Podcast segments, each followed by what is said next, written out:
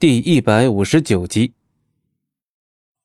现下尽管素素想的合情合理，但白骨似乎没意识到，反倒是觉得打搅了素素一个人的独处。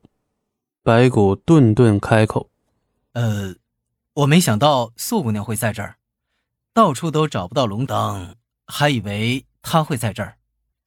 找不到龙当吗？”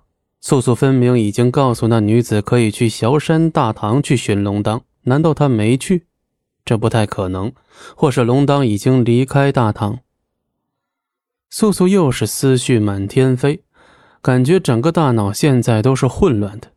就是在这种混乱的情况下，竟然开口问：“大姚，你能跟我说说龙当的事吗？”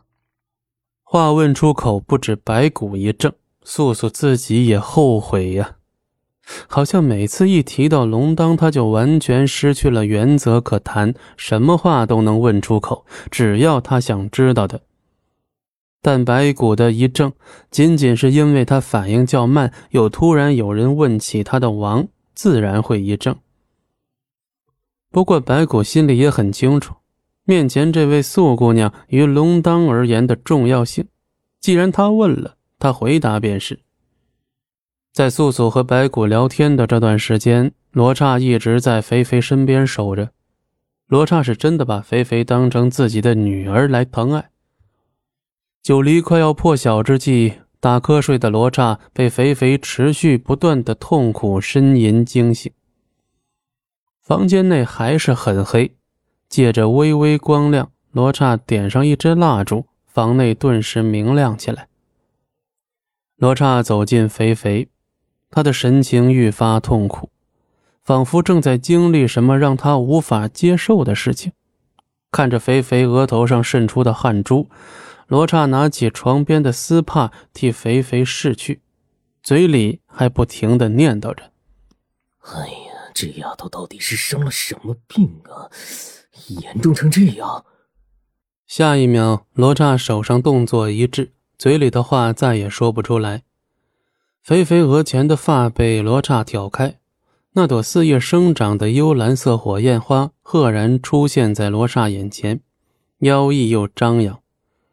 罗刹仔细看清，立马后退数步，眼神中尽是不可置信，拿着丝帕的手也在颤抖。这、这、这是什么？素素和白骨在萧山顶峰一直聊天到天亮。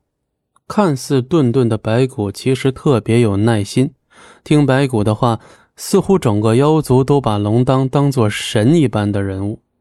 素素暗想，难怪龙当这般的盛气不可一世。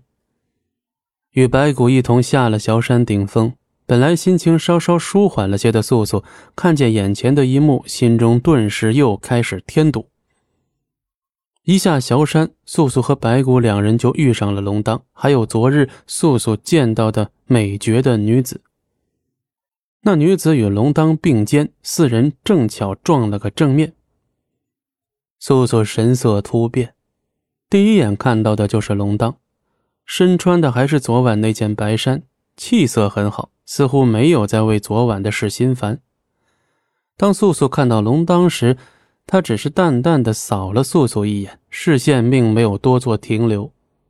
昨日素素好歹还可以从龙当的眼眸里看出一丝愤怒与嫉妒，今日他的眼神里什么感情都不带，连愤怒的感情也消失了。他究竟在气什么？难道说因为他亲口承认了他已经不是百里暮雪了，他就不再在乎他了？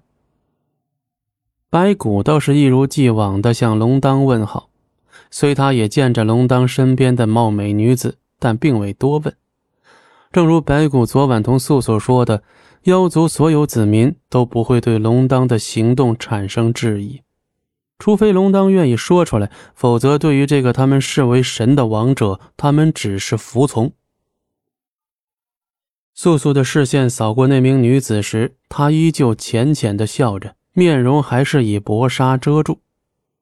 当素素看着他时，他也看着素素，只不过那女子的神色似乎在向素素宣扬：此刻站在龙当身边的人，并不是他素素。本集播讲完毕，感谢您的收听，我们精彩继续。